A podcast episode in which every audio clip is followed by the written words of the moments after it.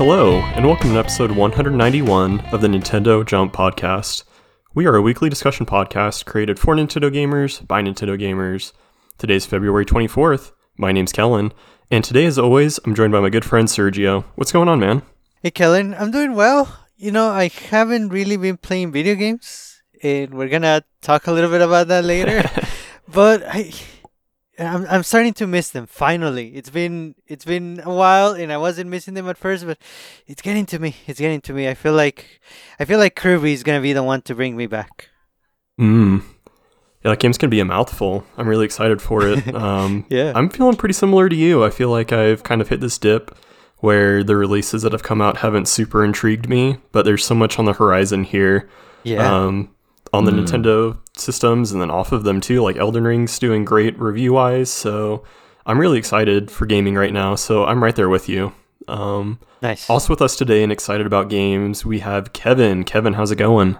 Doing well. I have also gone to a dip of sorts. I haven't played Animal Crossing in a while. I know, Serge, that's very disappointing. But yeah, I don't know. It's just I've been on a different island of sorts, not the island of Miyato, but the Fortnite island, cranking 90s as Nathan Drake. Yeah. You know, I still have to watch the movie. I heard the audience gave it, the non-critics gave it a very good score. Mm-hmm. And with that, I am more encouraged to go. So yeah, I need to watch the movie. I haven't watched it yet. Wow. Kellen, I know you've watched it. I did. Sergio, have you watched it? Yeah. No. Okay. Well, Kellen, what'd you think of it? It was really good. I really enjoyed the casting. I had only really played the first Uncharted game, so I wasn't super familiar with the story. So I don't know if that helped or hurt going into the movie, but I really liked it. I think anyone that likes action movies or just video game themed movies would really enjoy this. It felt like a super modern Indiana Jones, which I really enjoyed. Mm. Nice. Well, I like Indiana Jones. I also like Uncharted very much, so I feel like I'm going to enjoy this movie. Yeah, I think you should definitely check it out. Well, today's episode, surprisingly, is not about the Uncharted movie, because because it's the end of the month. We are doing our Game of the Month episode. So for those of you not familiar, the Game of the Month is something that we do in our Discord community. We select a game or type of game, and we play it together throughout the month, and then we have a discussion episode at the end where we kind of discuss the games we've played, the genre or whatever, and discuss what we liked about it, what could be improved and whatnot. And with all the big releases kind of on the horizon here, we decided to open this one up, and we had named it the Free Space Game of the Month, where you could play any game that you've been wanting to knock off of your backlog in preparation for these big games that are going to come out that are going to be like a big time sink for us. And we just really wanted to open it up to everyone. This is something that we've done a little more frequently lately, and we'll get back to, you know, having more specific Game of the Months as some of these big releases come out. But I really enjoy these types of episodes because we get to focus on a variety of games instead of just talking about one for over an hour. Right. And our community had quite a variety of games played. So what did you guys think of this Game of the Month, and what did you guys play before we kind of get into our listener responses here?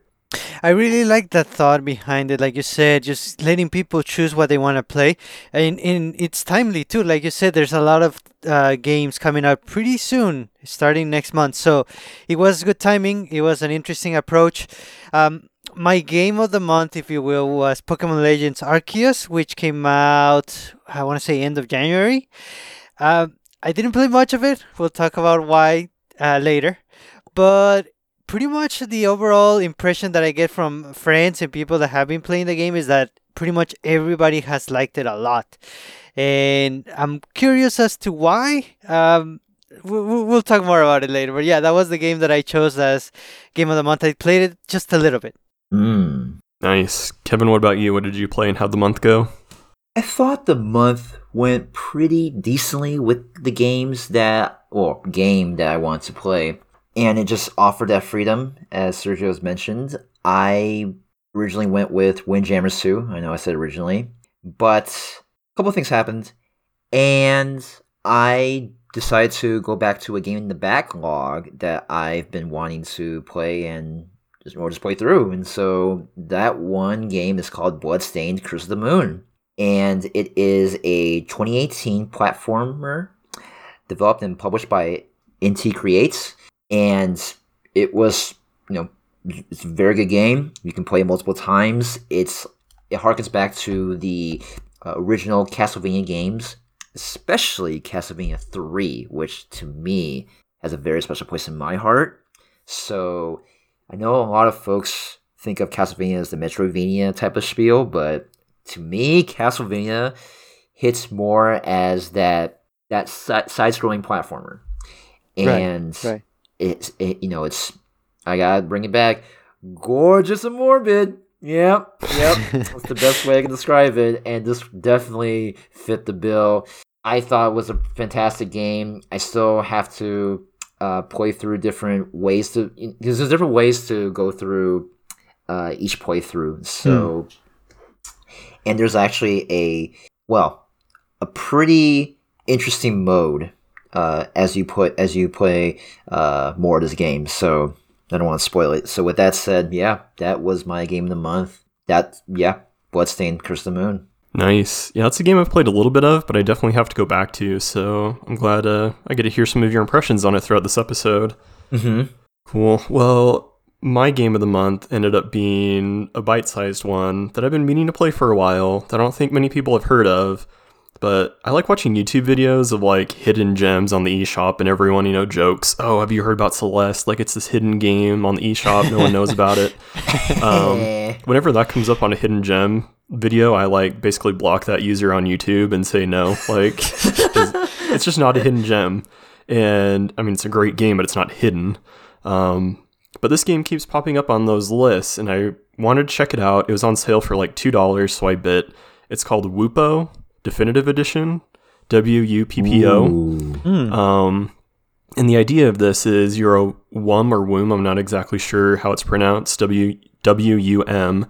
You're a little cotton ball looking thing, and you lost your home and you're trying to find a new one. And so you're traveling through this giant wacky world. It's a bit of a platformer. It's a bit of a Metroidvania.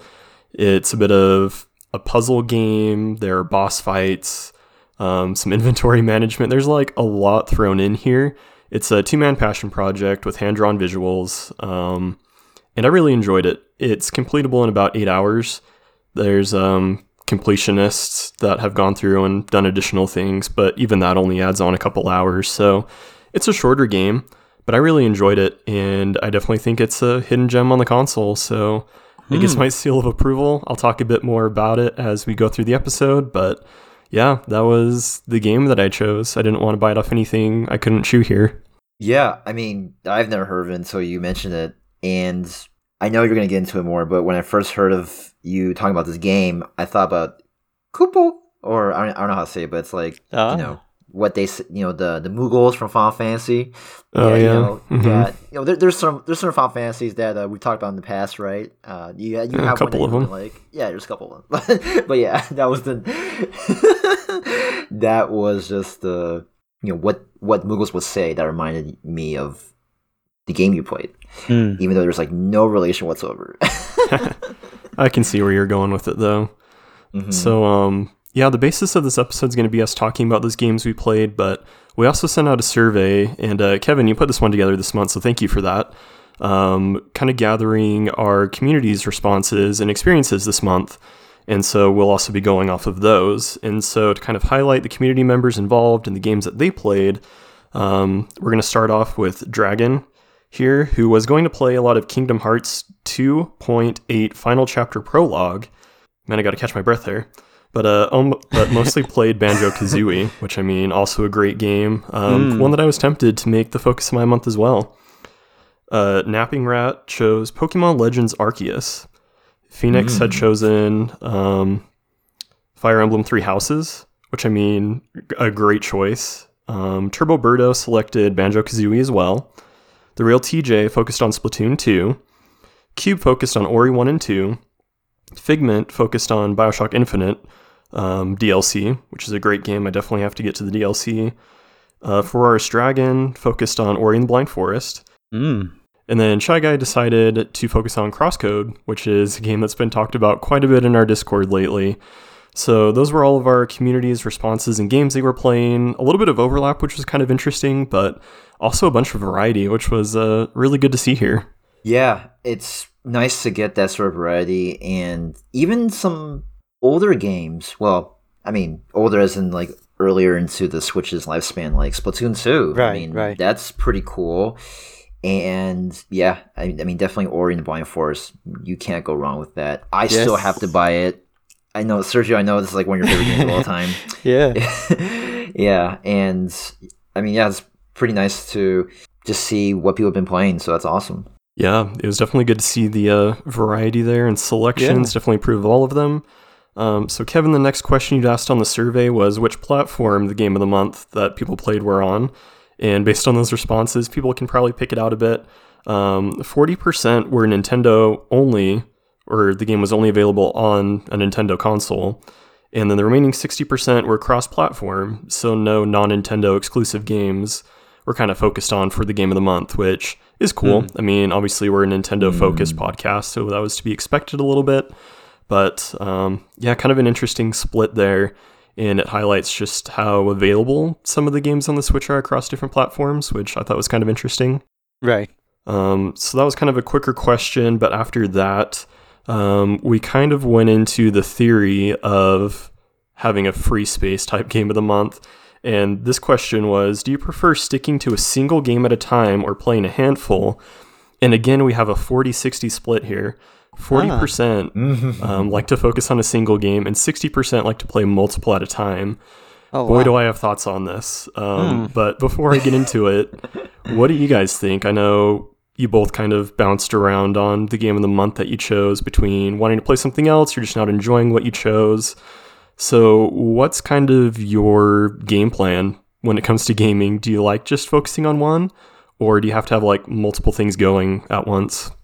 Yeah, for me, if I'm trying to focus on a single game, that definitely works better. That's definitely my preferred approach. The only reason, if I ever play a multitude or a multiplicative of games, if you will, is when a game doesn't click with me and I'm trying to see what clicks. You know, sometimes you don't know what to play and you're kind of like at a buffet just trying different things until something really strikes your fancy, and then you stick with that. But usually I'm pretty up on what games are coming out and I kind of prepare ahead of time, and I just stick to like one game at a time. I even like avoiding having overlaps because I feel like no matter how different the games are and how much you like all of them, you kind of gonna have to choose at some point which one you dedicate more time to. So for me, if I really want to play a game, it's better for me to focus on that game. I mean, unless you count Rocket League, because I'm always gonna be playing that game, but that's more like the multiplayer side of it, you know. When it comes down to single player, yeah, I prefer one game at a time. Yeah, and that's a pretty fair answer. I mean, it's good to have one game you just want to focus, put your all in, with the exception of multiplayer games that you would play, you know, as a routine, on a routine basis. Right. For me, I am the opposite. I like to play a handful, and I am the type where if I were to just stick to one game the entire month or two, I can get a bit bored. And so, you know, maybe I need a break from it. Then I play a different game that's another single-player game that is a different genre that can just, you know, give me a different change-up in how I want to play games throughout the month or so. So, yeah, I like to do that quite a bit. You know, maybe I'll have like a side-scrolling platformer for one day, and I'll play that for a bit, and then maybe the next week I'll go to a visual novel and just be like, oh, okay, yeah, this is nice. I was at this point where I left off from the story, and then I'm like, oh, okay, well, I'm tired of reading a novel, and I'll go back to some action. Right. So, yeah, well, reading a novel is an understatement. I mean, it's a visual novel, so there is some fun to that. But yeah, I like to have a variety just to keep things fresh, and because I would get bored easily if I were to just play one game. But that's just me, and I do have my routine with you know, especially before with playing Animal Crossing and making sure that I talk to my favorite villagers like Rudy, and Rudy. So, different villagers, right? So, yeah, that's just how I roll in this situation. And, yeah, so I'm part, well, I didn't answer in the survey, but I would be part of that 60% or 60 plus. I'd be right there with you, Kevin. I have a problem, and it's not just exclusive to gaming. I cannot just focus and devour one thing at a time. If you are my friend on Goodreads, I'm reading $5 at a time at least. Wow. And I'll just rotate reading a couple chapters in each one. And when I start a game, I'm like, oh, this is cool. I wonder what this other one's about. And then I'll play that. And I've started watching 6 different shows on Netflix, and I'll watch the first 2 episodes and be wow, this is great. I wonder what this next one's about.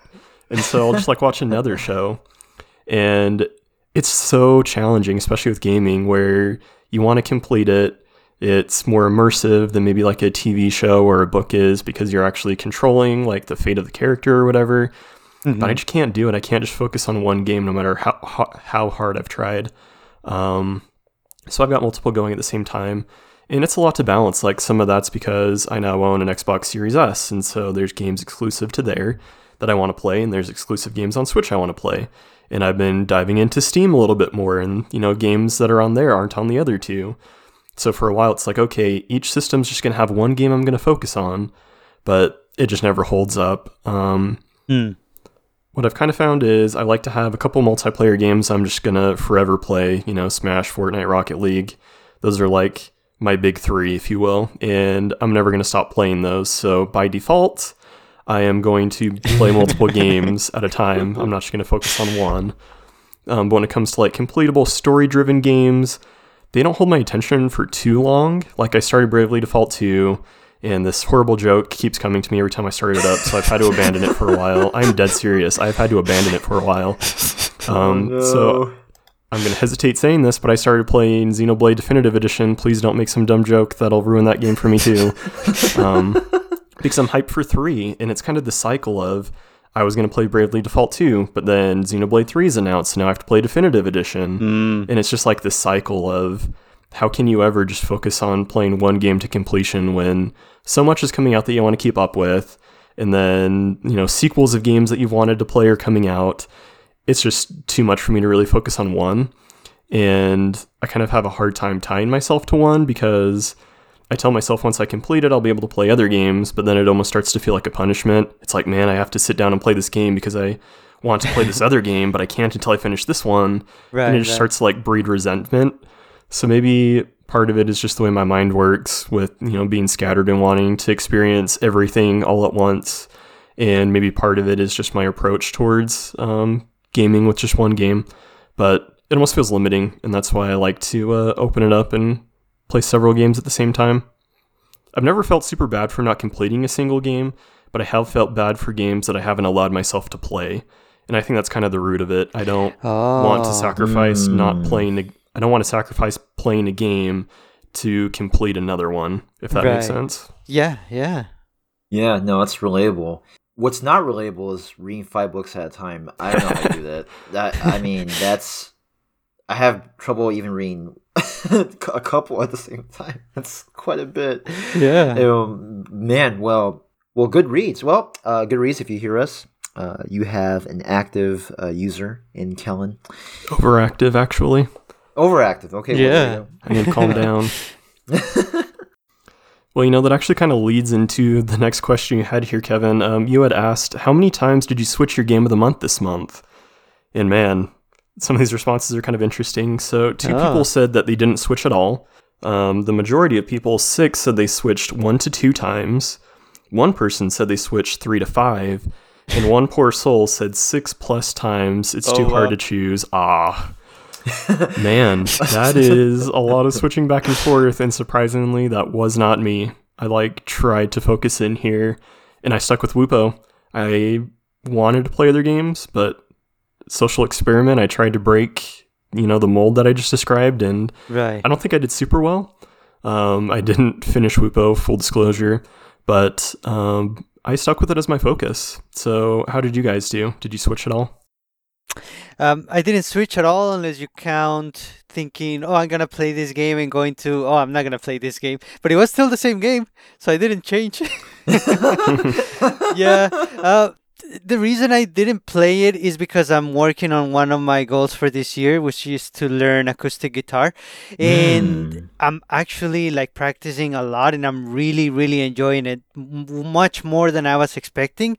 And it's definitely eating away at my gaming time and just my free time overall. So I'm kind of riding the wave. So I'm making the most of it. Even if gaming has to be sacrificed a little bit for now.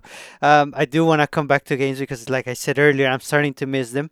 But yeah, I stuck with the one game that I wanted to play, and then I just didn't play. But it was the same game. Nice. Yeah, I mean, I had to switch. I switched one time. I went from Windjammers 2 to Bloodstained, Curse of the Moon.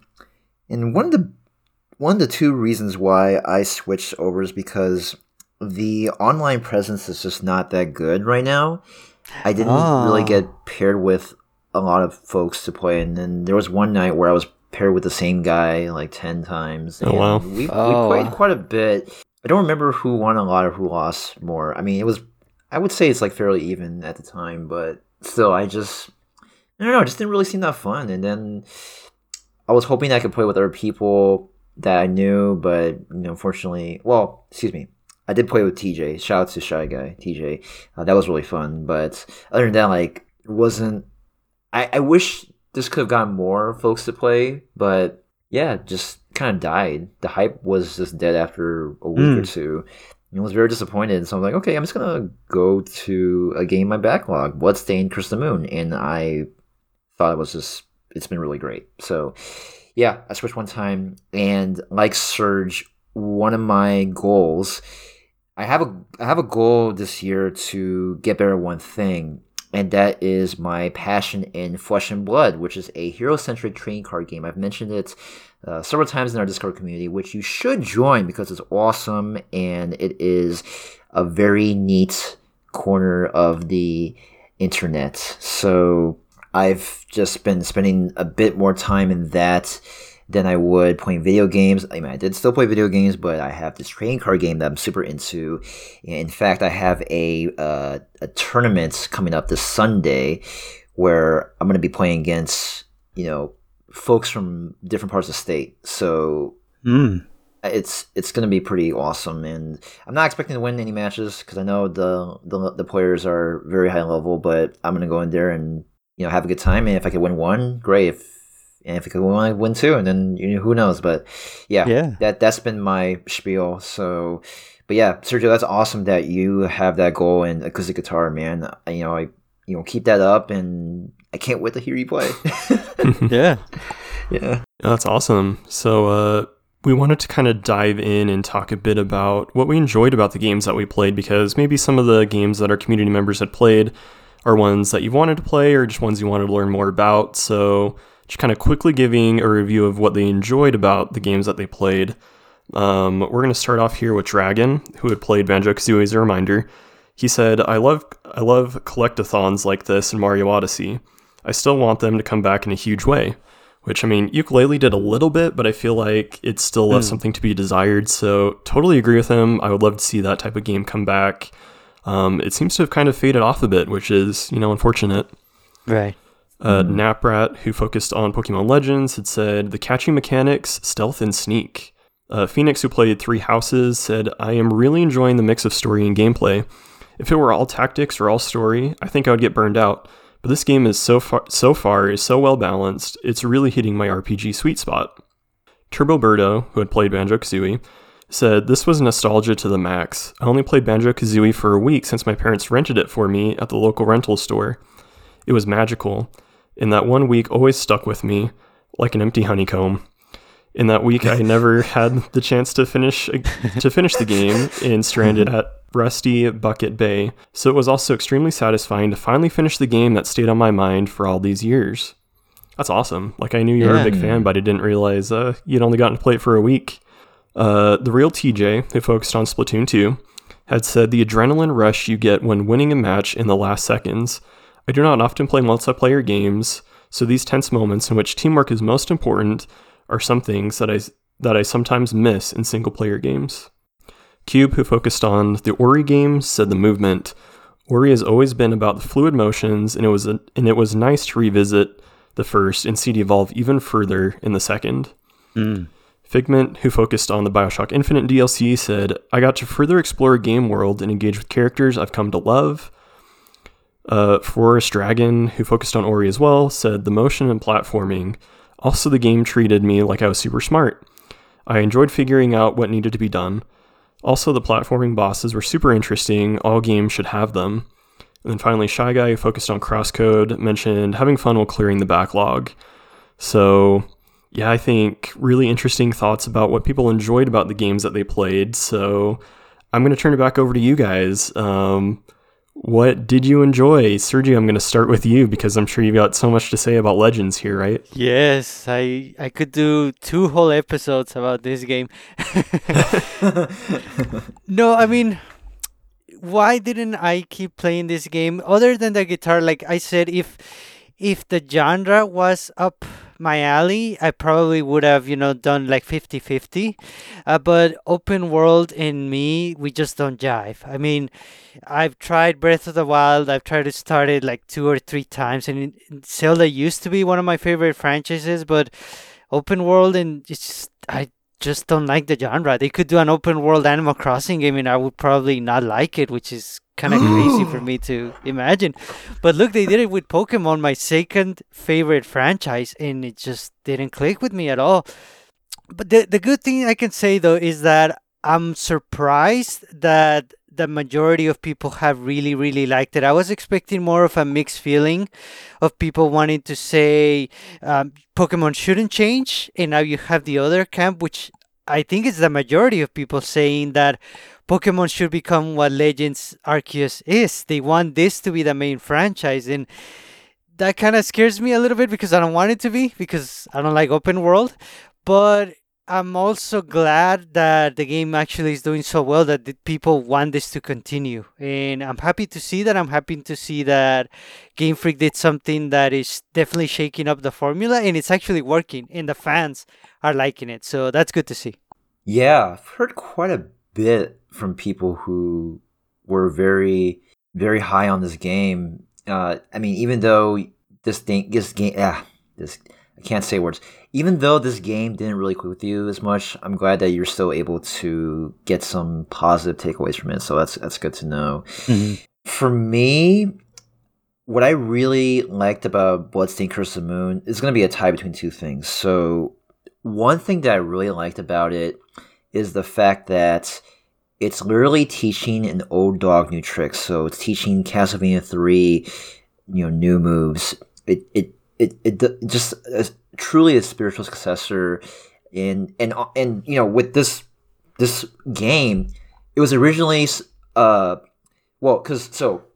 step back a little bit, so there was a Kickstarter project, right, called Bloodstained Ritual of the Night. So that was the game that was a Kickstarter project, right, and it was going to be by former Castlevania series producer Koji Igarashi.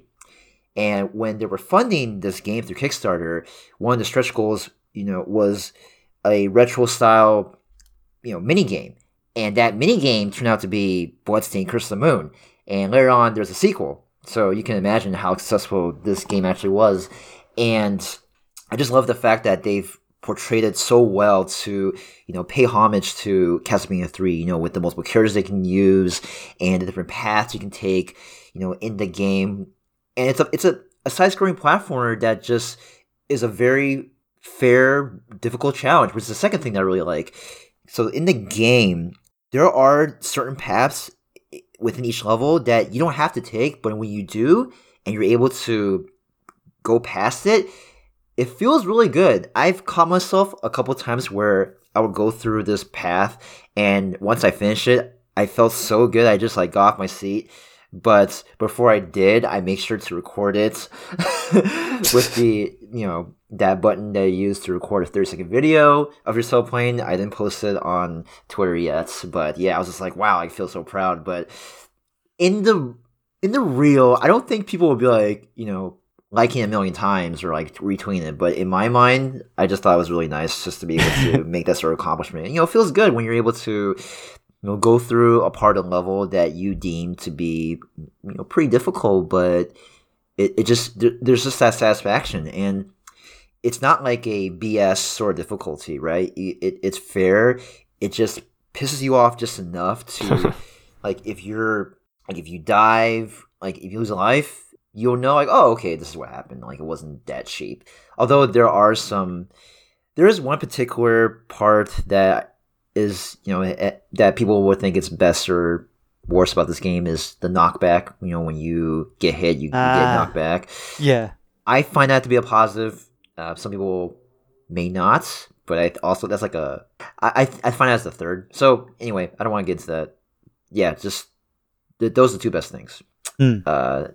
Tied for number one, so yep. Nice. So for Woopo Definitive Edition, I am honestly not sure what makes it definitive compared to other editions because I haven't played just Woopo, but it was a game where you can just feel the love that the creators had behind it, which I really enjoyed. You could definitely tell this was a passion project. On the surface, it's a goofy game, and you know the other thing I loved about it was just the humor. You are kind of living in like this hotel type thing, and you love ice cream, and you're ultimately kicked out of the hotel because you spilled ice cream all over the carpet everywhere, and you have to find somewhere else to live, and you're kicked out into this big old world. But there is so much going on in this world. Like, the map is huge. When I first started, I just started running left because that's what I do in platformers to see like how far I could go. And I just kept going and going and going. And I ran through like different cities, met different people.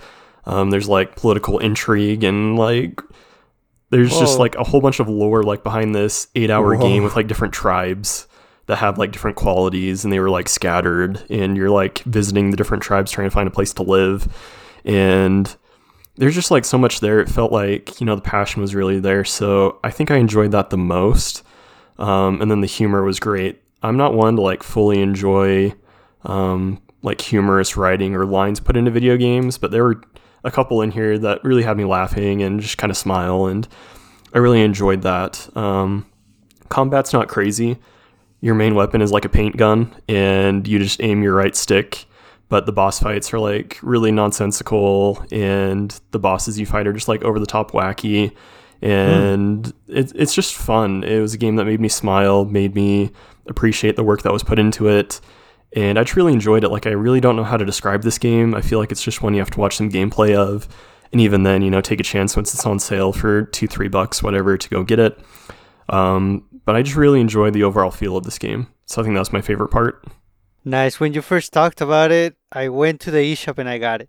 Oh, you did? Now you're really? Making me even gladder that I got it. Nice. Yeah, I think you'll really like it. It's a charming game for sure. Mm. Is it still on sale? Yeah, $2. Oh, nice. Well, guess I'm gonna get it. I'm expecting a check from the Woopo himself. Woopo. Oh man, I did not expect I did not expect this kind of game to be that involved, and that's really cool that you had so much to say about that. So, yeah, I mean, it seems like a very charming game, and yeah, I mean, this could be the best $2 I've ever spent, so from what you're saying. So yeah, I'm gonna get it soon. Nice. Yeah, I hope you guys enjoy it. So we know when it comes to games, there are those things we enjoy, but there's the other side of the coin. There are things that we didn't enjoy as much, maybe found frustrating, could have been better, and I think it's, you know, equally acceptable to highlight those things with these types of games. So let's kind of go into our listeners' responses first about what they kind of disliked about their game of the month. And we're starting off here with Dragon again, who played Banjo-Kazooie and mentioned, each world in Banjo-Kazooie has 100 notes, but they are only saved or counted as complete in a run if you collect them in one go without dying. The 360 version fixed this. I didn't know that. Oh, man, Banjo's like hardcore. I didn't know that. But I'm also not a completionist, so it doesn't matter too much to me, but yeah, that's kind of crazy. Naprat, who focused on Pokemon Legends, had said the outdated turn-based battle system, that's a little too much just pressing A bunch of times. I sympathize with that. It's like my biggest gripe with RPG games. Phoenix, who played Three Houses, mentioned, I know it's a long, meaty game, and on one hand, I don't mind that at all, and on the other, I'm like, whoa, I gotta get to Xenoblade Chronicles 2 when Beck finishes 1. Turbo Birdo, who also played Banjo-Kazooie, said the camera controls of Banjo-Kazooie is absolutely horrible. I think you could say that about any Nintendo 64 game. Like, on a modern system, it just doesn't feel right. Mm-hmm. The real TJ, who had focused on Splatoon 2, had said the fact that the map rotation is kind of slow. I would prefer it if you could play each ranked mode whenever you want, and not only when it comes around in the rotation. When you can only play a short time each day, it would be nice if you could choose how you want to spend that time. Right. Cube, who focused on Ori 1 and 2, had said both 1 and 2 suffered a bit from having obstacles and hazards blend into the background, and the difficulty swings wildly from walk in the park to the floor's lava on a 100-yard dash. Figment had said fairly short about the Bioshock Infinite DLC, and the gameplay tends to be choppy at times due to the inconsistent frame rate. It's too bad to hear. Feroris, who focused on Ori, had said the combat system leaves a lot to be desired. The story kind of lost me at parts, but those are small issues. And then Shy Guy had mentioned liking CrossCode, but also liking focusing on a single game as a community for a game of the month. So, kind of turning it back to you guys, Sergio, we don't have a full hour for you to take here, but what didn't you like about Pokemon Legends? So like I said earlier, I think one of the biggest reasons is the genre itself. The open world genre just, it doesn't interest me enough. I guess, and I didn't know this about me, but I guess I like more direction than just, hey, look, you're in this huge area, do whatever you want. No, I want more direction. And the games do have some direction. You know, in Breath of the Wild or in Arceus, you know where you're supposed to go, you know where you're supposed to do. But I want more direction than that, I guess. And another thing that really bothers me in these two games specifically, it's the fact that when you're out exploring, there's no music, really. It's very, very limited, and I like music in games. It doesn't have to be like full-on dubstep, you know, like hardcore music, but there has to be some music. I wish Legends Arceus had more music, at least in the open world areas. And another thing, I think one of the listeners mentioned in Naprat, I believe, that was also playing Arceus, is that when you get into a battle, the traditional Pokemon battle system, it kind of is too jarring of a difference between, you know, being able to openly explore the area you're in, and then all of a sudden you cannot really move because you're in this battle. Mm. You can move a little bit because now the Pokemon actually attack you, and you can even get hurt as a player, but it kind of changes the approach to the game a little too much. So I don't know how they could improve that on the next one if they do another Legends game. I hope they do. But yeah, for me, it's mostly the openness, the having too many choices, too many options to do, and the lack of music. So let me ask you this. If Pokemon Legends Arceus was more like a traditional Pokemon game, like take, I don't know, Brilliant Diamond Shining Pearl, for example. Like you take that, but you put it into the same setting as Legends Arceus, you know, with the, I guess, just the more... I mean, just taking it back into the old days, I guess. Right. Would that be more appealing to you? And would that solve a lot of issues that you would have? And say they got rid of the open world thing. So just in the same same formula, but just in the past. Yeah, oh, definitely. Just get rid of open world and I'm there. Okay. Like, there's this game, Elden Ring, that has been getting great reviews all over the place, and I wanted to look into it, and what game is it? Open world? Oh no, I'm out. I'm out. Like, it could be the best game ever, but if it's open world, I'm out for sure. If they did that for Legends Arceus, made it more like an action RPG type of game, set it in the past, the present, the future, I don't care, as long as it's not open world and it has Pokemon, I'm there. Well, you hear that, Game Freak? Make what Sergio wants. No, but I'm sure there are other people who would agree with you, though. It's definitely right. I would imagine that is a shared sentiment. For me, this one's a bit tricky because there's a lot to like about Bloodstained Curse of the Moon. I think the least favorite thing I would say about this is I wish this were the actual main Kickstarter project. Yes, that's what a lot of people were joking about at the time. I'm glad you actually agree with that. Yeah, because I'm like, I mean, it's cool that Ritual of the Night came out, but I mean, I thought that Curse of the Moon was actually the more appealing title. I mean, right? I don't know. I mean, they both got pretty decent reviews. Like, I'm not gonna lie. Like, they were both good in its own right. But I feel like Curse of the Moon was something that a lot of fans really wanted. You know, I mean, with all the whole Metroidvania theme, I know a lot of people love Metroidvania style Castlevania. I mean, that's part of the name. Like, what, Symphony of the Night, and one of my favorites that is underrated, Portrait of Ruin, which I liked. It was a pretty good game, you know, with Metroidvania. But yeah, why couldn't that be? I wish they could take Bloodstained Curse of the Moon and then make it more modern, like with, you know, I guess in terms of like graphics, like just make it right, you know, just spruce it up. I would play it 100%. You know, I would love that.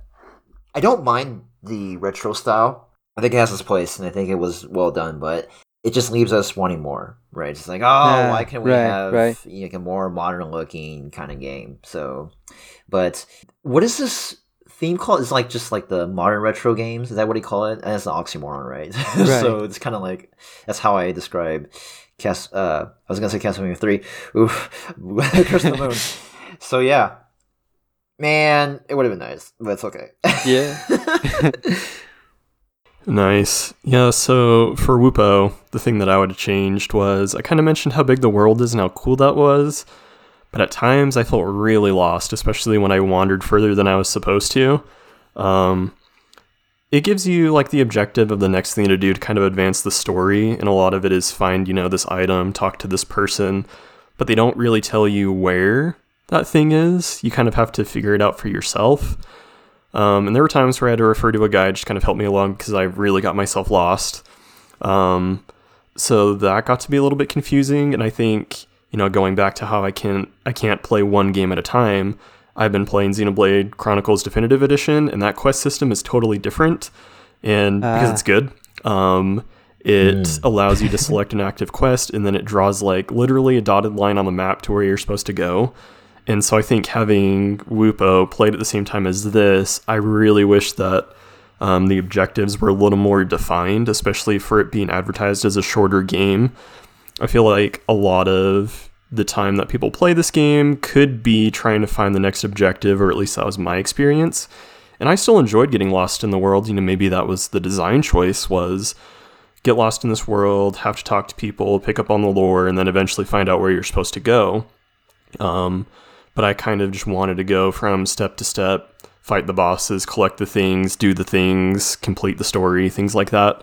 And, it just felt a little too reliant on yourself finding where to go. And I think that's something that I would have tightened up just a little bit. Yeah. I mean, I haven't played the game yet, but that seems like a pretty fair assessment. Yeah. But let me ask you this. Given the price you paid, do you think that you can overlook some of these flaws?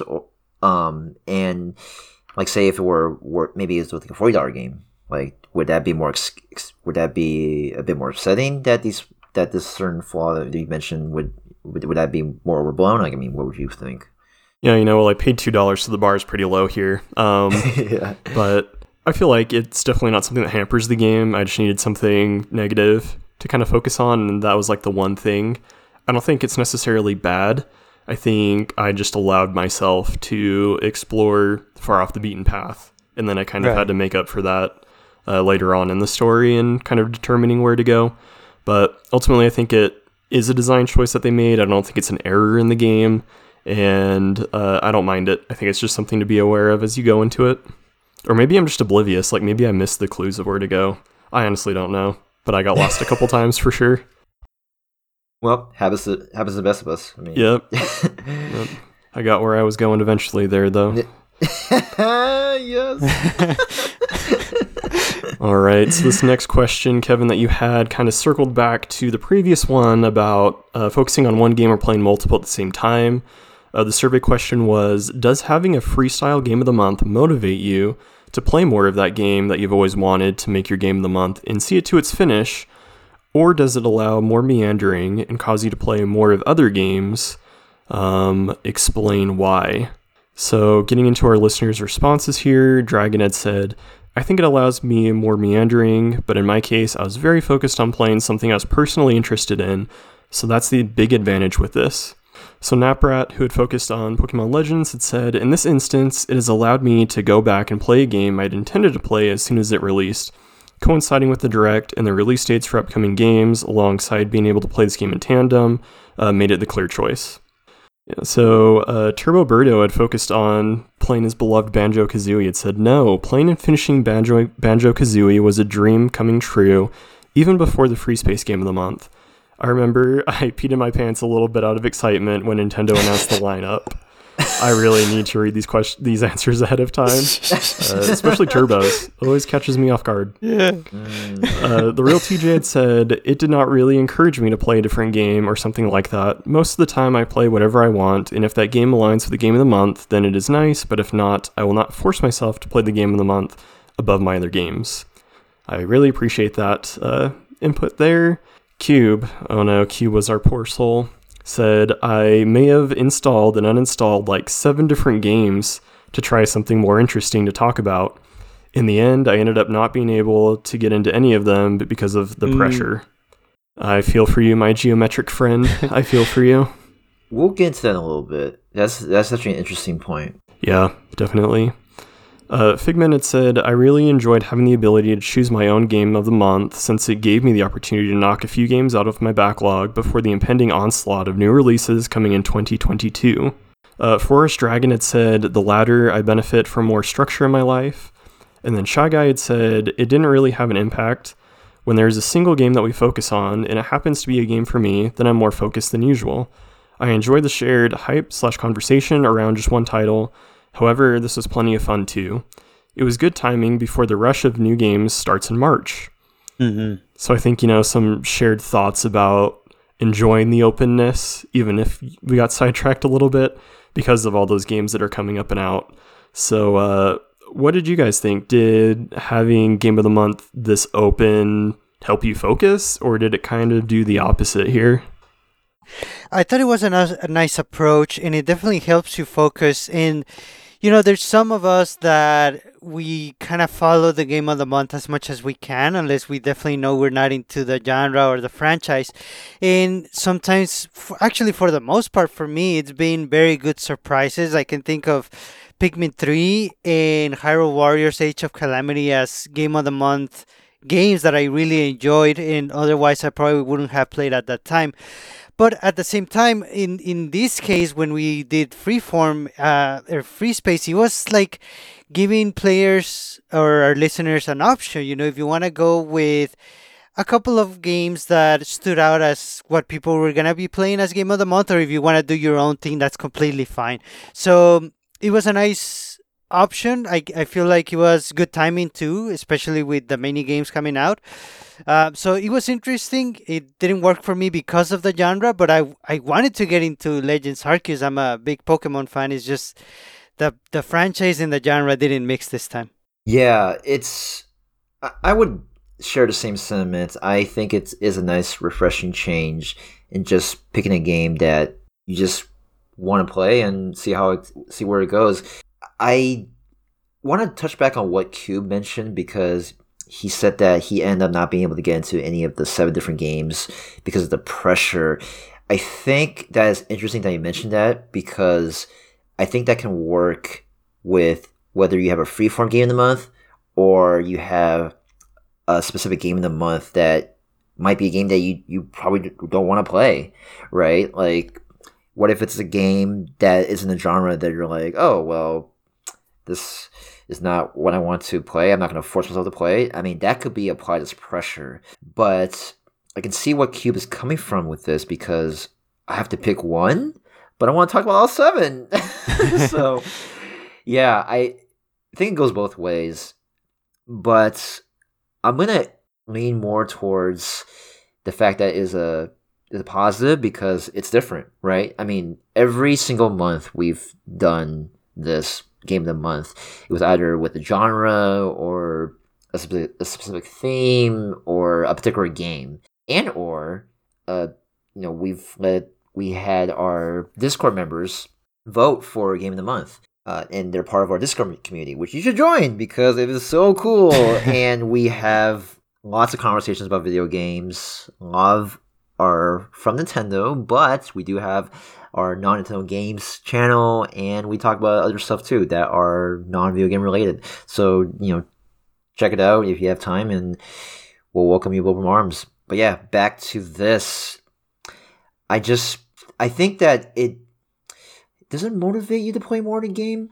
I guess I'm more neutral. I don't think it really meanders too much. I mean, I have a certain level of focus when it comes to these sort of things, so I think it was fine. So I can't really say... my answer's not really extreme, so I'm sticking in the middle. Nice. Yeah, this kind of hits on one of the bigger, I don't want to say like problems, but questions to kind of answer when it comes to selecting a game of the month, because historically it was kind of founded on we are going to select one game as a community, and we're all going to play that game, and we're all going to like talk about it and do like a review at the end. And it creates for like a more focused episode, but then you run the risk of, well, what if the community doesn't play this game? What if they don't want to, or they start playing it and they finally don't like it? What if some of the hosts don't want to play it? Like, how can you carry a conversation about a game that, you know, you guys didn't really play? So that's where kind of the genre of the month and the free space kind of came into play to solve that problem. And admittedly, it makes it a little bit harder to have a discussion on an episode, because you're not just focused on one game, but you're trying to talk about, you know, several at the same time, so you're not going like as in depth on one game. Right. Mm-hmm. But I think it allowed for more participation and a little more variety across the month. I found myself using this as an opportunity to kind of break that bad habit that I have of playing multiple games at once. And while I still played, you know, other games, I didn't just play Woopo all month because, like, why would I? I still tried to stick to it to where that was, like, the completable game that I focused on. And I feel like it definitely helped me build up that discipline again. It made me appreciate games a little bit deeper. Not that I don't appreciate, you know, the books or games or movies or whatever that I hop around to and from.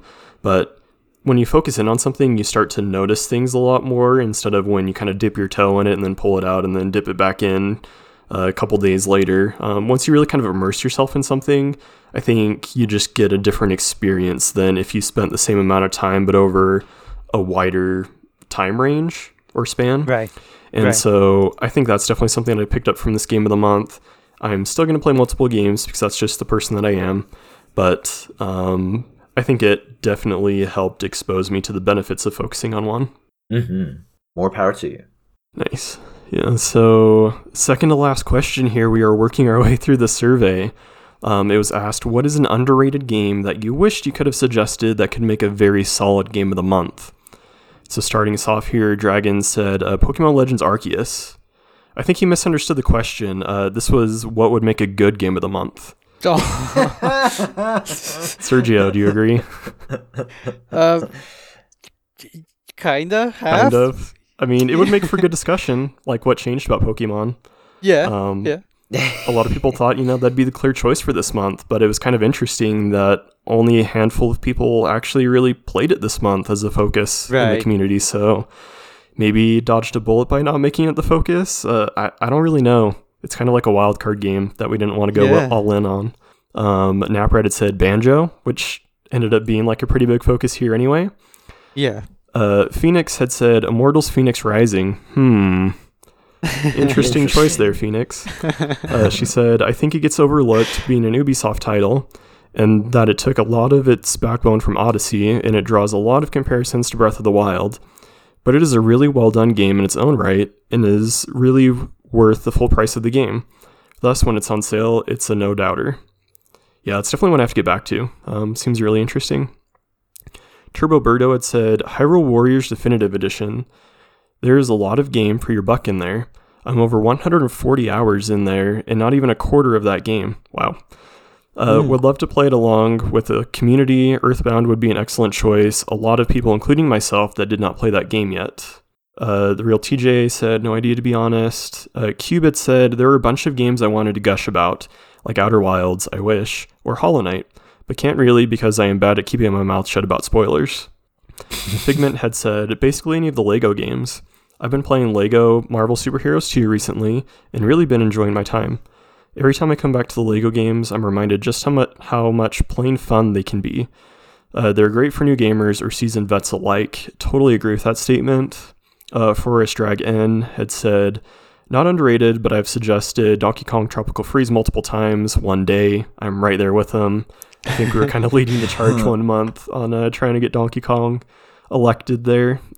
Shy Guy had said, I believe I've suggested everything I wanted to, just not all of them have been picked. I'll start increasing those bribe checks. Yeah, man, they've been a little skinny lately. I think you need to bump those numbers up a little bit if you want a Rocket League month. So what do you guys think? What's an underrated game that would make a very solid game of the month? So I'm kind of cheating here with my answer, but since we've been trying, every now and then we tried a genre of the month. I think one that recently got some games that we could have featured is the visual novel / adventure genre. The Danganronpa collection recently came on the Switch, so that's 3, maybe 4 games. So you want to consider the extra one as a separate game. And I think some people are because it actually seems to have a lot of extra content. So that would have been a nice one to be part of this visual novel month if we did that. And also the Life is Strange games that came to Switch. Those are more on the adventure side, not a visual novel, but I feel like we could have combined both of those and it would have been a pretty nice genre of the month, especially we would have opened it to other visual novel / adventure games. So maybe, I mean, that's something we can still do in the future. So maybe look out for that. Yeah, I think that's definitely a solid choice. I didn't realize how many were on Switch now until you started listing them. Yeah. Mm-hmm. All right, Kevin, what about you? Any of the SteamWorld games, I think that would have been great. I just love the whole, just the post-apocalyptic steampunk world type of thing. And, I mean, who doesn't love robots? Robots are cool. And especially when it's a steampunk theme, heck yeah. I mean, I would say SteamWorld Dig 2, I think that'll probably be a good one, or SteamWorld Heist. That's a bit more strategic, but yeah, I would say yeah, any of the SteamWorld games. I think that would be my pick. I mean, there's been some talk in our community about it, but I don't think it's enough. So yeah, SteamWorld was there. Those are fantastic games and a good variety too. There's, you know, the typical more Metroidvania type ones. There's a card one, and then there's kind of like a tactical ricochet shooting type game. Yeah. So, yeah, there's a lot of variety there. Mm-hmm. So for me, if I had to pick a genre, it would have been tactical RPGs, just because we're getting so many here. Obviously, we have Three Houses, but we're getting like Advance War. War Groove is out. I'm sure I'm thinking of other ones here that just aren't coming to mind. But yeah, I think there's a lot there. If I had to choose just a specific game, though, I tried campaigning for this one back when we were voting. Astral Chain, I think, is a great quality game on Switch that has flown under the radar, where it kind of made a lot of noise. They definitely want to continue down that route. It's exclusive to the system, but it just doesn't get talked about like other games on the Switch. And I feel like it should. It's a great game. I've only put a couple hours into it. It's one that I've always enjoyed when I played, but I just can't stick with because, you know, of my problem. But it's just like a super cinematic, action-packed game. If you enjoyed, you know, kind of the idea or gameplay of Xenoblade 2, where you've got a blade and a driver, it's pretty similar, where you have a summon that's kind of attached to you. And you can control them, you can control yourself, and you fight together as one. So it's definitely more action-oriented than a Xenoblade 2. But I really enjoyed this game, and I think it would create a great conversation in the community. It's not like a terribly long game either, so I think it could be completable in a month for sure. Mm-hmm. Awesome. So to kind of wrap up our discussion here, the last question, per the usual, is to rate your game of the month.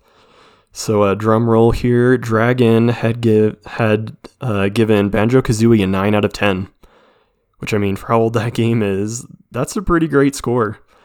Naprat, who had played Pokemon Legends, gave it a 7. Phoenix, who's playing Three Houses, had said, "I'm not done, so it's hard to say, but I really have no complaints, so it's sitting at a 10 until a character I love dies or something equally awful." Yeah, I wholeheartedly agree with you there.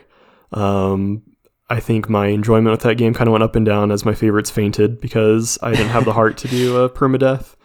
I didn't have it in me. Turbo Birdo had given it 10s across the board. Better than Mr. Botangles. I hate you for making me read that. Can't wait for Banjo-Tooie to be released on the N64 expansion pack. The real TJ had given Splatoon 2 an 8.5, which is a solid score. Cube said, "Which one of you wrote this? Feels like Surge, but I'm not sure. A very solid 7 for Ori and a 9 for Ori and the Blind Forest and the Will of the Wisps." So I guess I forgot to read how Kevin had worded this question. He had said, "How would you rate your game of the month from 1 to 10? 1 being absolutely terrible, like pickles, olives, and durian. 10 being absolutely fantastic, like none of the things that were mentioned that are absolutely terrible." So that's what Q was referring to there. And, you know, I would have guessed either one of those two as well. I'm just glad you didn't guess me. So Figment had given the Bioshock Infinite DLC a 7.5. Had a great time going back to see familiar places in the Bioshock world. Plus, the brand new storyline had me itching to get to the next point and see what happened next. Forrest had said, "Ori is very far from pickles. I think I'd enjoy this game." I'd give it an 8 out of 10. Pretty good. And Shy Guy said 8 for CrossCode, and I like pickles. I hate you for making me read that. How dare you? I just want to say a couple things. Cube, a little disappointed, man. I would have thought you would know it was me, because Kellen never said the word durian, and Sergio's never said the word durian in our Discord community. Right. Can I confirm that, guys? That's true. That's true. I actively avoid saying that, actually. Yeah. But you know what? Good try, Cube. I mean, I would like Serge to say it, so yeah, maybe next time, but yeah. Oh, and another note, pickles, olives, and durian, if you put them together, the first letter of each of them spells pod. We're a podcast. Okay, so yeah. Pickles, man. I mean, yeah, I don't know. Not a big fan. And we're going to stick to this question. I mean, I have no regret writing it. Not even apologetic, so. Because, first of all, this is our survey. Anyway, yeah, so back to you, Colin. Awesome. So pretty high ratings from, you know, our community all across. I think 7 was the lowest score, and that went to Pokemon, which feels right. So I think we're going to continue here with Sergio. You played this game as well. I know you didn't play a ton, but from what you did and how you think it's going to go, man, I'm curious. 1 out of 10, where are you going here? You know, it's so interesting because I didn't know Naprat's score. Okay. I wasn't privy to the answers until the show. I also gave it a 7 out of 10. Oh. So basically, I didn't need to play the game to know that it's sort of subpar. No, but based on what I played and how I see where it can go and what it can do, yeah, I think 7 out of 10 is right, but I think... Honestly, I think the overall opinion for most people that have played it is that it's probably higher than that. People are really enjoyed what they played, and they want more from this sort of different approach to Pokemon. And if Game Freak can manage it, I'm down for it. Just as long as we keep getting the boring traditional Pokemon games that I love, hey, you can do whatever, Game Freak. You just want Pokemon to be like a bag of potato chips, right? Just, it's comfort food. It's delicious. You know what you're going to get. Not the healthiest. Could be boring. Yeah, yeah. But yeah, I mean... yeah, no, I mean... 7. I mean, yeah, Gosh, that's not helping the case of me getting the game, but I mean... It's weird. I skipped it. But... I'm glad that there are people who enjoy it. At the same time, I'm glad that you gave your honest opinion about it, Serge, so I appreciate that. As a fellow Pokemon fan, why did I say that? I'm a Pokemon fan. I'm a Pokemon fan. Okay, so for me, I This is a tough one because I really like this game, and there's not a lot of bad things about it. So I'm gonna give it 9. Bloodstained Curse of the Moon, 9. Could have been 10 if it were the main Kickstarter project, but it's okay. That's a lot to ask for. But yeah, I think for the expectations of this game as an extra, literally an extra, as part of a bigger Kickstarter project back then, yeah, it was very solid. And there's a second one that I want to play, so I even bought that too. Right. So I'll be ready for that soon. Once I have multiple playthroughs of Curse of the Moon, so that'll be the goal for this year. I want to complete both of them. I want to complete both these games as much as I can, like with multiple playthroughs. That would be the goal this year for me. One of them. So, yeah. 9 out of 10. Nice. So, not like pickles, olives, and durian. Yeah, so kind of like what I said, I haven't finished Woopo yet, but from where I am and where I think it's going, I feel pretty confident giving it a 7.5, which honestly isn't bad in my book. I try to only give like masterpieces, 9s and 10s. So this is a solid game for me, and I think it's one that people would definitely enjoy. I think it definitely has its drawbacks at times with, the world almost being too big for what it is, a little too ambitious, but I think not all of it needs to be explored for the game. And so I think if you play through it the way that it's intended, you won't feel too overwhelmed and really enjoy it. And I think it's just, kind of a fun, derpy little game to play. So that's 7.5. So better than Pokemon Legends Arceus. Yes. Ooh, There we go. Yep, taken down by Woopo. Which kind of sounds like it should be a Pokemon, honestly. Yeah. That's fun and good. Yeah. Woopo. Awesome. So another month in the books for our Game of the Month. What did you guys think of this episode and the Game of the Month overall? To kind of wrap us here. Man, I feel bad because I feel like I really would have enjoyed this like freeform approach to Game of the Month. I just wish that a good game had come out so I could have played that. No, I'm kidding. It's just, yeah, like I said, I think the best way I said it is that the franchise and the genre didn't mix for me this time, and I hope this is the last time this happens.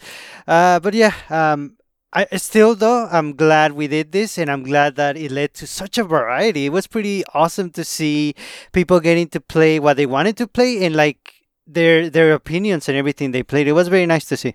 Yeah, I'm glad that this worked out. I mean, just coming to the situation, I was hoping that people would have a variety of games they want to play, and I know it was really hard to choose one, but I think it worked out, and I'm glad that people had a fun time with their Game of the Month. Well, albeit some of us had fun, some of us wish a certain game like Pokemon Legends Arceus could be a little different, but I think there are some positive takeaways here, and yeah,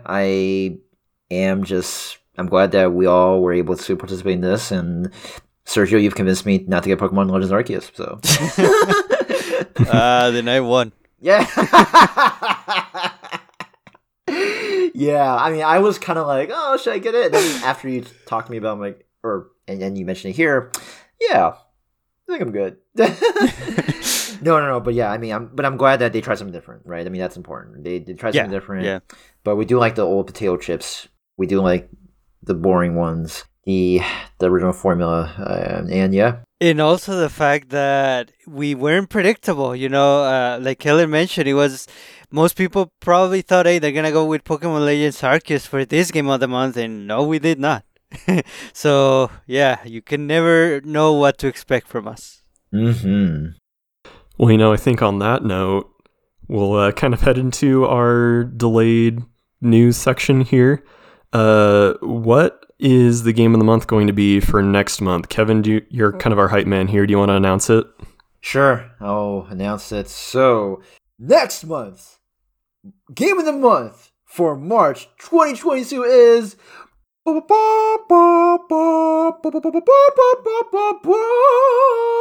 Medieval/Fantasy or Medieval March. That's right. We are doing Medieval March / Fantasy. So anything within that realm, which also includes a game that is coming out that some of us may or may not play Triangle Strategy, right? I think that there is a thing about playing in that kind of era with just, you know, the castles, the horses, and things in between. I'm doing a great job with this, right? No, but yeah, just, you know, with a lot of games that are out, there are some that will portray the current times, or maybe, well, something in the 20th century or even 21st century. But we want something that is not about the last decade or so, or just current, or the current decade with our mobile phones. We want to go into the medieval times, you know, like, well, I guess anywhere from what is the medieval times, like what? Anywhere from, I think it's just after the Dark Ages to anywhere from the Dark Ages to the beginning of the Renaissance, right? Right. Which I think is like what, 1400s. I hope that's right. My history's like kind of a little bit fuzzy. Okay, yeah. So I just looked it up right now. So the Renaissance being anywhere from the 14th century to 17th century. Okay, so you know. So before the 14th century, right? Yeah, medieval times, triangle strategy works, and yeah, just anything. And I would say maybe some old Final Fantasy games. Yeah, don't pick Final Fantasy 15 because that's not a medieval game. Drive around in a car. It's not even a good game. But one good thing about this approach is that it can be any genre. This is mostly theme based. So as long as the game that you want to play is set in medieval times or like older times than current times, the genre doesn't matter. It doesn't have to be a strategy or an RPG game. Just make it medieval and you're in. Yeah, that's it. I know it's a bit broad, but that, I love the way that Serge described it. There you go. Just do that. And if it remotely fits, it fits. So yeah, there we go.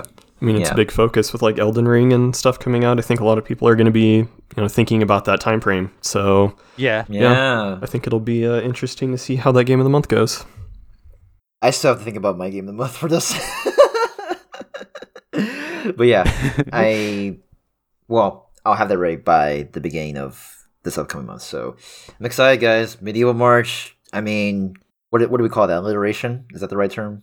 Yeah. Okay. Well, there you have it. So nice. Well, before we get into the question from last week and the responses that we got from our listeners, there is one final piece of news, and that is we are kind of celebrating our year mark almost of being together with this team, kind of leading out the show and the podcast, and I think we've run a lot. We have experienced a lot of different things. We've tried different things. We found a lot of things that have really worked. And the show's going to continue to change, but it's going to keep going forward. Not quite sure else to say this other than Kevin and Sergi are going to be leading the show kind of going forward. And I'm going to be stepping away from kind of being a mainstay on the show. And I will be more of a reoccurring host. And I don't want to take too much time kind of talking about it, but I do have some thoughts I wanted to share. The first is, you know, it's really difficult to say because this community's meant so much to me. I started listening to the show years ago, and I wasn't an active participant in Discord at all. I didn't even have it on my phone. I didn't know anything about it, but you guys plug it like 10 times every episode, so how could I not eventually join? And every week I looked forward to, you know, hearing your guys' voices and thoughts about games and joking with one another, and I just wanted to be a part of it. And to eventually become, you know, a guest host and then a lead on the show was really crazy for me, and like such a short amount of time, like I'm involved in this podcast. And when people ask me like what I like doing, it's like, oh, I like podcasting. And I never thought I'd say that. And I've never had, you know, the voice or confidence to do something like this, but I found that on this show and in this community. And I'm constantly checking my phone to see what everyone's saying, because everyone in my Discord and our Discord, I really consider to be, you know, some of my best friends and people I can really rely on and talk to. So kind of coming to the realization that I needed to step away from the show was really hard, because I didn't want to be, you know, a reason for the show maybe ending. And in this case, it's not. Like, you guys are carrying the banner, which I really appreciate, or, you know, the show changing. I didn't want to be the reason for any of that. And I've kind of felt for a while that I was doing this almost out of obligation to have something for our listeners to listen to every Sunday. I ultimately decided to join the podcast in, you know, full capacity because I enjoyed playing video games and I wanted to talk about them. on the podcast. And somewhere along the way, I kind of got the order of operations mixed up, and I had to play games because I podcast. And I found myself talking about games on the show, either because they were the game of the month or we needed something to talk about that I hadn't, you know, fully played or only played a couple hours of. And I started to feel less genuine about the thoughts I was sharing, or I wasn't able to give a full description of the game. And it just felt weird trying to talk about or review a game that I had only played a couple hours in. And I found myself playing games just to talk about them on the show instead of wanting to play them. And I kind of created this weird feeling with, you know, my greatest passion in gaming and wanting to keep up on the show. And it just ultimately became too much. So while I'm still going to be involved with the Discord, I'm still going to appear on the show every now and then. The podcast is going to look a little bit different going forward from, you know, a leading perspective. Obviously, you guys are some of my best friends, and that makes this decision that much harder, but it also makes it that much easier because I know you guys are going to do a great job. You guys are going to kill it. Obviously, you have all this time. I think it's incredible to think that you guys have been doing this for 191 weeks in a row, not missing a week, dedicating, you know, a night each week to doing this. So our listeners have something to listen to each week, I think is really admirable. And I think sometimes can get lost from, you know, the perspective of when I just listen to the podcast. You kind of lose the perspective of the sacrifice that is made by the host to, you know, put on this production. So I was grateful to experience that. I definitely won't forget this time. I look forward to guesting when you guys will have me. I probably won't write you checks like TJ does, but I'm open to return as needed. And I'm just extremely grateful to our community and to you guys. Yeah, man. Thank you so much for all your efforts that you've put with the show. And I mean, first being a listener and being a host. I mean, you've been really great for us. I went on a walk before we recorded just to be mentally ready for this, because I know this was, well, we knew that this would be, or we knew this was happening, right? And I wanted to figure out a term for this, how to describe you, Kellen, and I think the best way to describe you is you are a stalwart, you know, a stalwart to this podcast as a supporter, as a host, as a friend. I mean, what more can I say? I mean, you've done a fantastic job for, you know, being a guest host and being the mainstay for a long while. It's been really good to see you grow, you know, not just as a friend, but as a person. And, you know, I definitely consider you one of my closest friends, and I think it is really fantastic to, you know, for you to be with us on the show, but at the same time, you know, being selfish with what you want and realizing that, hey, like, this is what I want. I wish you guys the best, and yeah, we you know, right back at you. Like we know this was really hard for you. I mean, it's never easy to make a decision like this, especially when we have such a good thing going, but I just want to say best of luck. And I do hope that, you know, we can still have you on the show every now and then, as you've mentioned, as a recurring host moving forward.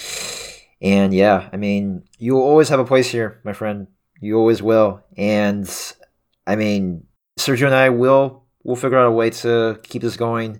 We're pretty confident in that, but it won't be the same without you, my friend. It definitely won't. So thank you so much. I appreciate that. Yeah, exactly. It won't be the same. We're gonna do our best to make it as good as it deserves to be. Part of it in your honor, and you know, back when we lost Daryl, the first major host that we lost, to me, I was honestly thinking if the show was going to continue or not, but the fact that now that we are losing Kellen, but we are more determined than ever to keep going. And I think that speaks to how much the show has grown and how much dedication we have put into it, including you, Kellen. You kept us going through the harder times, and you definitely pulled us through those times. So thank you very much. And I know like you said, if you're going to be a recurring guest, I know we just have to ask you twice and you're in. So I know the trick. That's all we have to do. And I look forward to whenever you come back. Maybe if there's something big happening in Fortnite, or if you have an update on any of the games that you have been wanting to play. I mean, it's just going to be awesome to have you back. But thank you very much for helping us through the times, and for having the comfort level to say, hey, you know, this isn't working out. I got to step out. And we definitely understand it. We appreciate it. And we appreciate you. And we love you as a friend. So thank you so much for your time and your effort as the lead on the show for so many months. Yeah. Thank you, guys. I love you guys, too, and appreciate those words. I love you, too, Con. And you, Serge. It's getting sappy in here, but you know, it's a pretty good transition to this week's question. Oh, very good. I can't let that segue pass. One more bad segue. Let's go. Nice. Yeah, we have answers to our question last week. We actually went for it, and we asked, who is or was your video game crush? And we're going to take turns again reading the answers. So why don't we start with Kellen, then me, then Kevin? Yeah, sounds good. Sounds good. So starting off here with Protodad, said Jill Valentine, duh. I mean, I think if anyone knows Proto, I think that's a pretty good answer. One that was kind of anticipated. He uses her a lot in Fortnite, so, you know, kind of making sense here. That makes sense. Shy Guy, I think either he was referring to Michael Scott from The Office, but I'm confused because there's no The Office game, I believe. No, but he's just really going with the meme of the big no, the big yell by Michael Scott yelling no. But yeah, we had to ask Shy Guy. I mean, it was just Valentine's Day. We had to. Oh, man. Ferrar's Drag. And then there's like a bunch of spaces in this. The way that Sergio posted the answers to us. So Ferrar's Drag, and then like 10 spaces, and then the N. So Ferrar's Drag N. I know we keep saying this.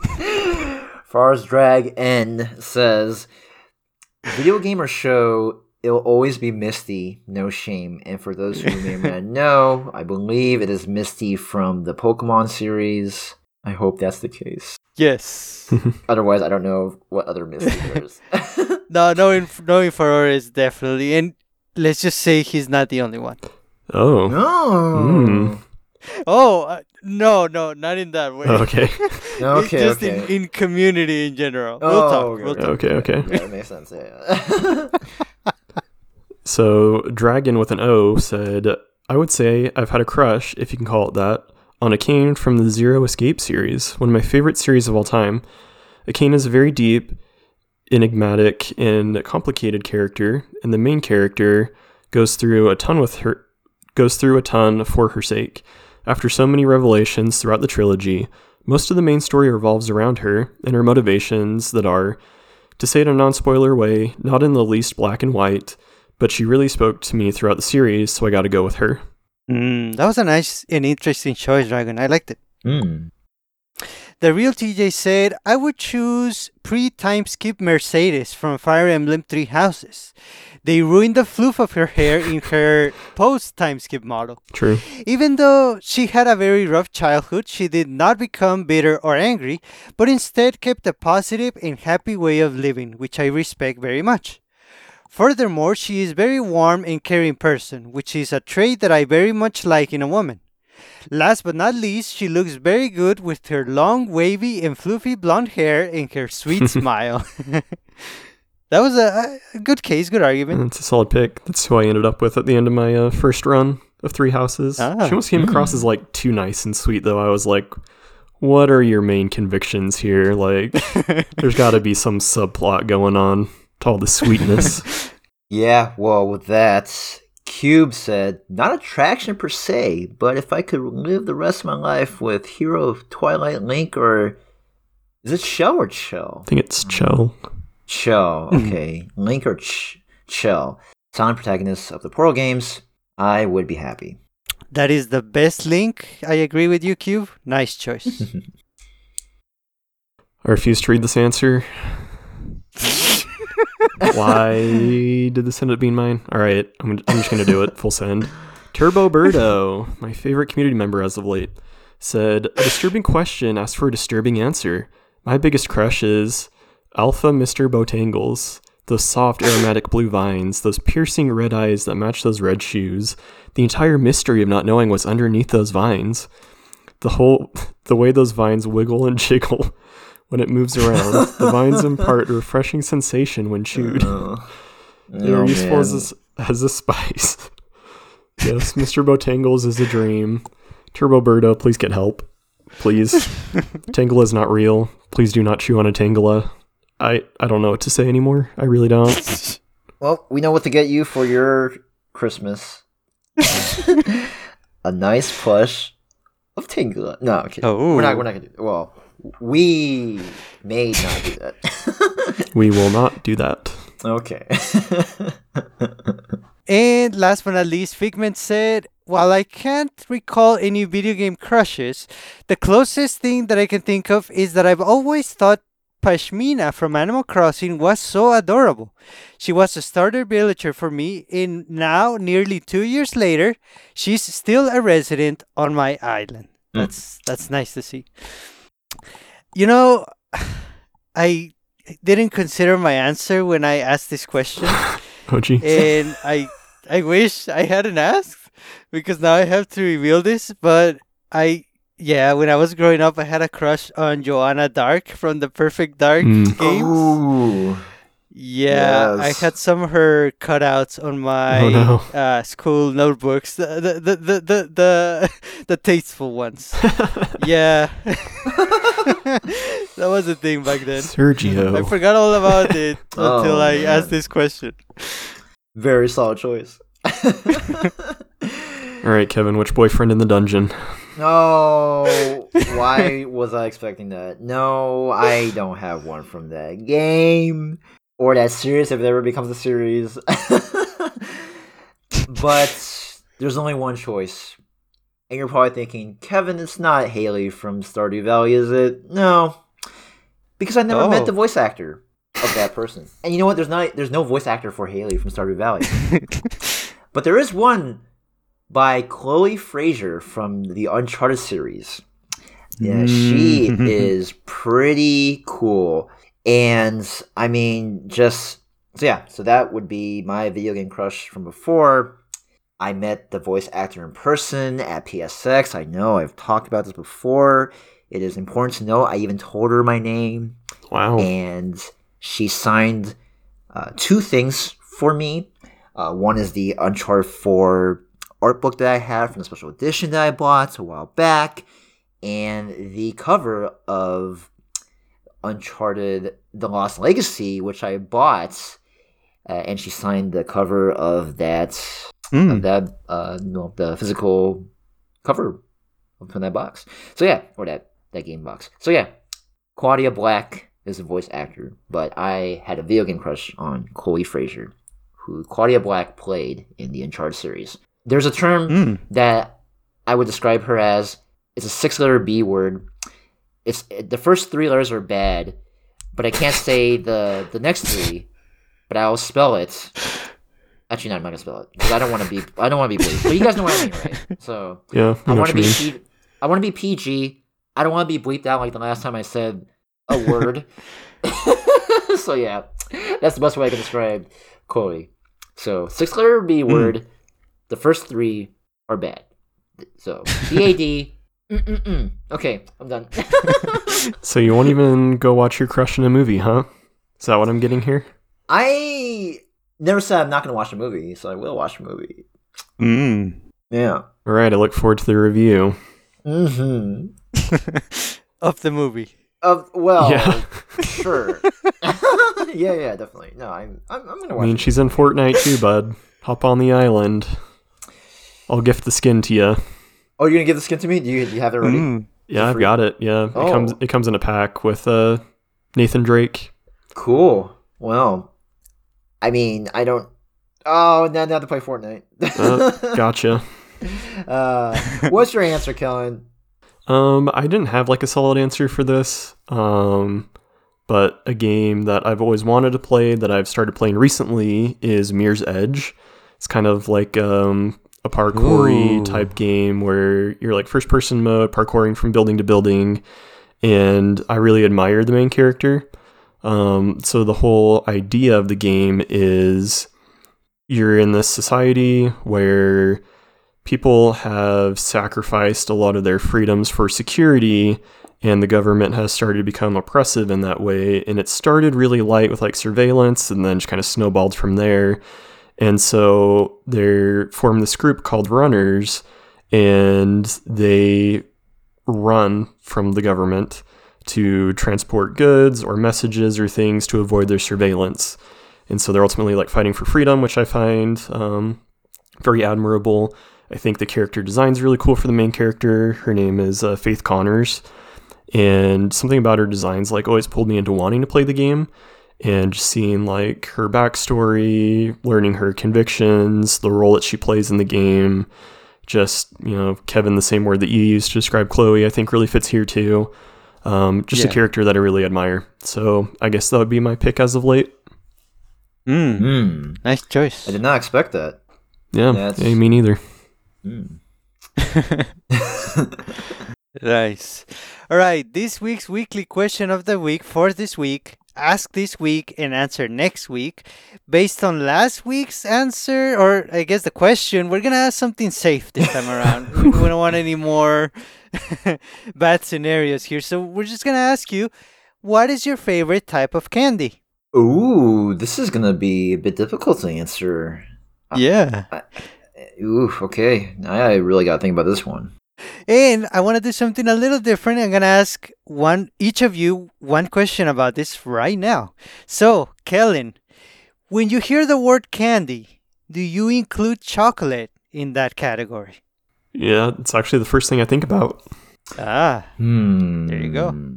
All right, Kevin, which of the main three is your favorite type of chocolate? Yeah, between dark, milk, and white chocolate, which one do you prefer? Oh, dark. Absolutely. Dark, yeah.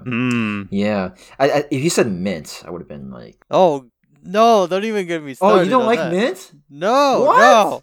What? No, mint chocolate can... What? Okay, I'm not going to say it's my favorite candy, but like... Keep it PG. I mean, keep it PG. Andes is a good chocolate, man. What? I mean, look, if it's going to be the two of us, we have a lot to talk about now. I mean... Maybe the show's not continuing. Yeah, it will. I mean, we could just talk about why mint chocolate is good or bad in the next episode. The next debate episode, yes. Yeah, well, I agree. But we'll take this offline, Serge. I don't like where this is going. But I'm just kidding. No, I think it's fine. But yeah, I would say dark chocolate. I like dark chocolate, so. Good. Yeah, let's agree on that. Let's stop right there. Mint. Dark mint. Okay, I'm done. No. All right, so that's going to wrap us for this week. Yeah, let's go away from here. Thanks for listening, everyone. We're gonna jump out of here. If you haven't already, join our Discord group. The description for this episode has a link to it if you would like to join. We are also on Twitter, Instagram, and Facebook, and check out our blog at nintendojump.blogspot.com. Send us any feedback that you have at nintendojumppodcast@gmail.com. The best way to support the show is through our Patreon page at patreon.com/NintendoJump, or by leaving a review for the show in your favorite podcast application. This is Sergio, and on behalf of Kevin and Kellen, thanks for listening, and we hope you have a great week. Bye-bye. See you guys. Bye, everybody. Stay safe. Take care. Mint chocolate. We're going to count mint chocolate. No. Okay, we're not going to count mint chocolate.